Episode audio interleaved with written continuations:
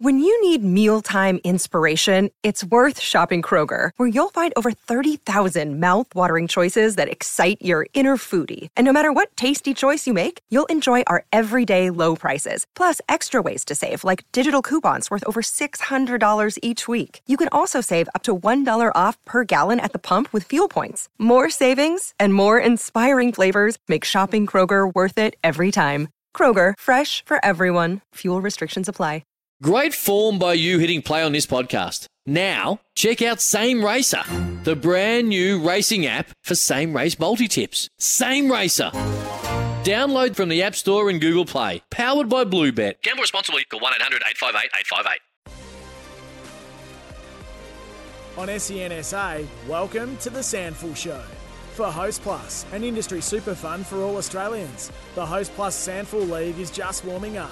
Feeling those game day vibes? Nothing beats it. Welcome to the SANFL Show on SENSA. My name's Damon Adams. I'm here with Andrew Hayes. G'day, Hazy. How are you, mate? G'day, Damon. Good, thanks, mate. Uh, what a weekend of SANFL footy it was. We thought the first week was very, very good. This standard of footy was even better, with some unbelievable comebacks, some nice close games, and as we've said, for the best part of, I'd say, four or five years, first maybe five or six rounds of the SANFL, that's when it starts to really sort itself out. So there's a few little upsets, and we're seeing some cracking matches. What we love to see is the shifts in momentum. And you said with comeback wins there, we're seeing teams put five, six goals in a row and really shift where the games are at and get run down. There's these rundown results at the end. Uh, Glenelg getting up over Sturt. Uh, South Adelaide running down Port Adelaide. Massive just at the start of the season. Mm. Uh, the Dogs as well coming back against the Bloods. But uh, probably, yeah, the, the game of the round in terms of that was maybe Sturt v Glenelg. Yeah. I mean, this the Bays absolutely had Sturt on toast.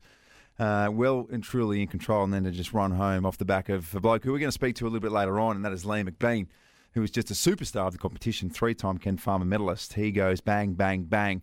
And all of a sudden, the Bays are back in. And that is absolutely a championship quality side who knows how to win on the big stage. They won the Premiership just a couple of years ago. The other one as well is the Dogs. My Dogs, name. Your doggies. My Dogs.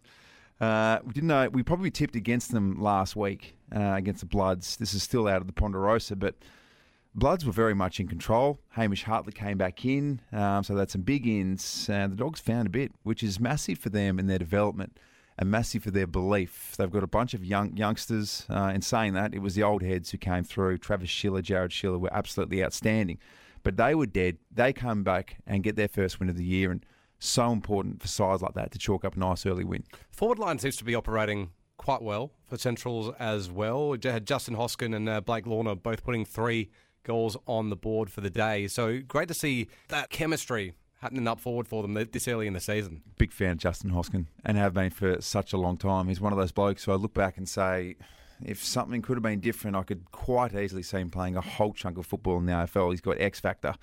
Um, and sometimes your forwards are only as good as your delivery. And when you've got guys like the Schiller brothers putting it down your throat, you're in good hands. Some big bags of goals kicked on the weekend. Uh, turning my attention to, to that Port v South clash. Jeremy Finlayson, you know, he'd been left out of the AFL team for Port, put back in the twos. Six goals, which is a, a fantastic return. But for South as well, Jai Menzie, 6 1. He's been on fire, Jai Menzie. Four in uh, round one as well. So just another one of those recruits. They know how to find them, South Adelaide. It was a 52% turnover. Oh, huge. In their list from last season. But the players that they got in, uh, Claverino, Garthwaite, unfortunately, Oscar Brownless, it looks like he's got a broken leg, but Yeah. they've recruited so well. Uh, Brooksby, uh, unavailable because of COVID and all those types of things, but he's arguably the recruit of the summer, even though he's a South Adelaide junior. They recruit really, really well. But John Menzie, he looks like he's an absolute beauty. And you mentioned uh, as well Jeremy Finlayson. That's the sort of response that Ken No Hinkley doubt. would want from a key forward who uh, recruit over the summer. It was a bit random how Jeremy Finlayson found himself at Port Adelaide. Looked like he was going to be that perfect little backup ruckman uh, who could potentially kick some goals. But first couple of games in the AFL system didn't pan out the way that they would have liked. But that is the best way to say that I've found some form ready to go back into the top shelf. Amazing to turn it around so quickly as well, given how, I want to say poorly he'd played in the AFL the week before. You know, the, the criticism had come for him. So to be able to go back to the SANFL and, and immediately have that return. Brilliant for the team. Yep. Uh, in that game as well. What about Bryce Gibbs? 39. 39 disposals. Week one, he has 14 clearances. He had another 10 clearances on the weekend.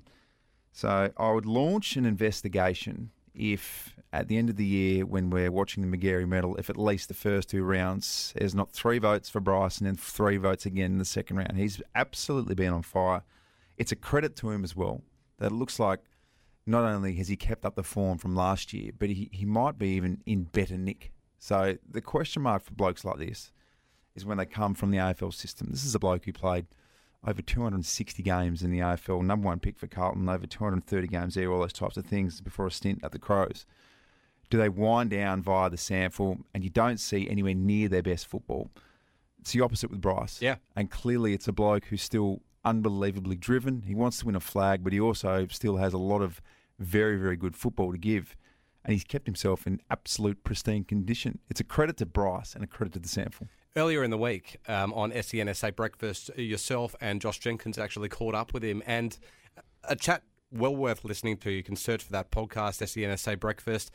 Just sounds like a guy that's in a great place. May, maybe better than we've seen him in South Australia football before, because you know his, his time um, at the Adelaide Crows in, in the senior team wasn't necessarily his best footy.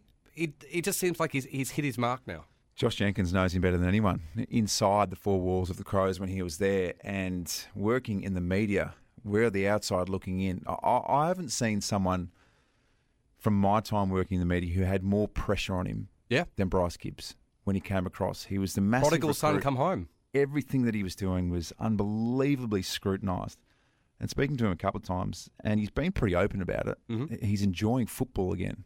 I mean, it's not a full time job. He's working in a development role down there for South Adelaide as well. So, I mean, technically he is still working in football, but it's not a professional football like it would be in the AFL. And clearly he's having fun. And the fact that at his age and what he's doing in his life, he's got a young family. Still an unbelievably large commitment to play SANFL footy. It is. The fact that he wants to go around again and give us a crack means that absolutely he's enjoying his football, which is great for us because we get to see Bryce Gibbs absolutely tear it up, and gee, it's fun to watch. And it, it will also add to his post game legacy as well to be able to come back, to put down the Magarey medal, and who knows what he can do this year. You said six votes after two rounds. Mm. And his old man, of course, as we know, is just an absolute Glenelg legend. So the SANFL roots are there. When you think of Gibbs, you do think of SANFL and South Australian, I suppose, football royalty. And Bryce has carved out an amazing career in the AFL. And right now, I mean, he did some very good things before he even got drafted playing the Bays. I reckon. I reckon it was 2006, and I reckon he might have come third in their best and fairest as a junior before he got drafted off to Carlton. But right now, he's carving out a, a sensational post AFL career in the SANFL. And the way it's tracking, if I had to put some money on down right now, I'm putting money on Bryce Gibbs to win the Magarey. Not, a, I'm not a betting man, Yeah. but if you had to, that's the way you'd be heading. The horses bolted. Well, that was a strong round two. Let's just turn our attention to round three. Good Friday football. In fact, five fixtures all on the one day. It is a SANFL celebration. It's a SANFL feast. Friday football, and this was a few years ago. I remember when I was playing, um, and there was no footy on Good Friday, uh, which was. I remember I was sitting around. I'm not sure. I'm not the most religious man going, going around. I'm not sure of the whole process of Easter. I'm watching your hands now. They're, they're, they're Yeah. together in prayer. If you ask my son, he knows exactly what it's all about. On Sunday, he gets a whole bag full of chocolate. But Friday, yep, kicks off, of course, 110 with South Adelaide uh, playing Sturt. That's going to be down at Noarlunga. Uh, and then a Prospect Oval, North Adelaide taking on the Dogs. They're hosting there. I'm going to take my son along there as well. Beautiful. So that will be his first. He's three years old. That'll be his first official game that he goes to. We've been pumping him up all week.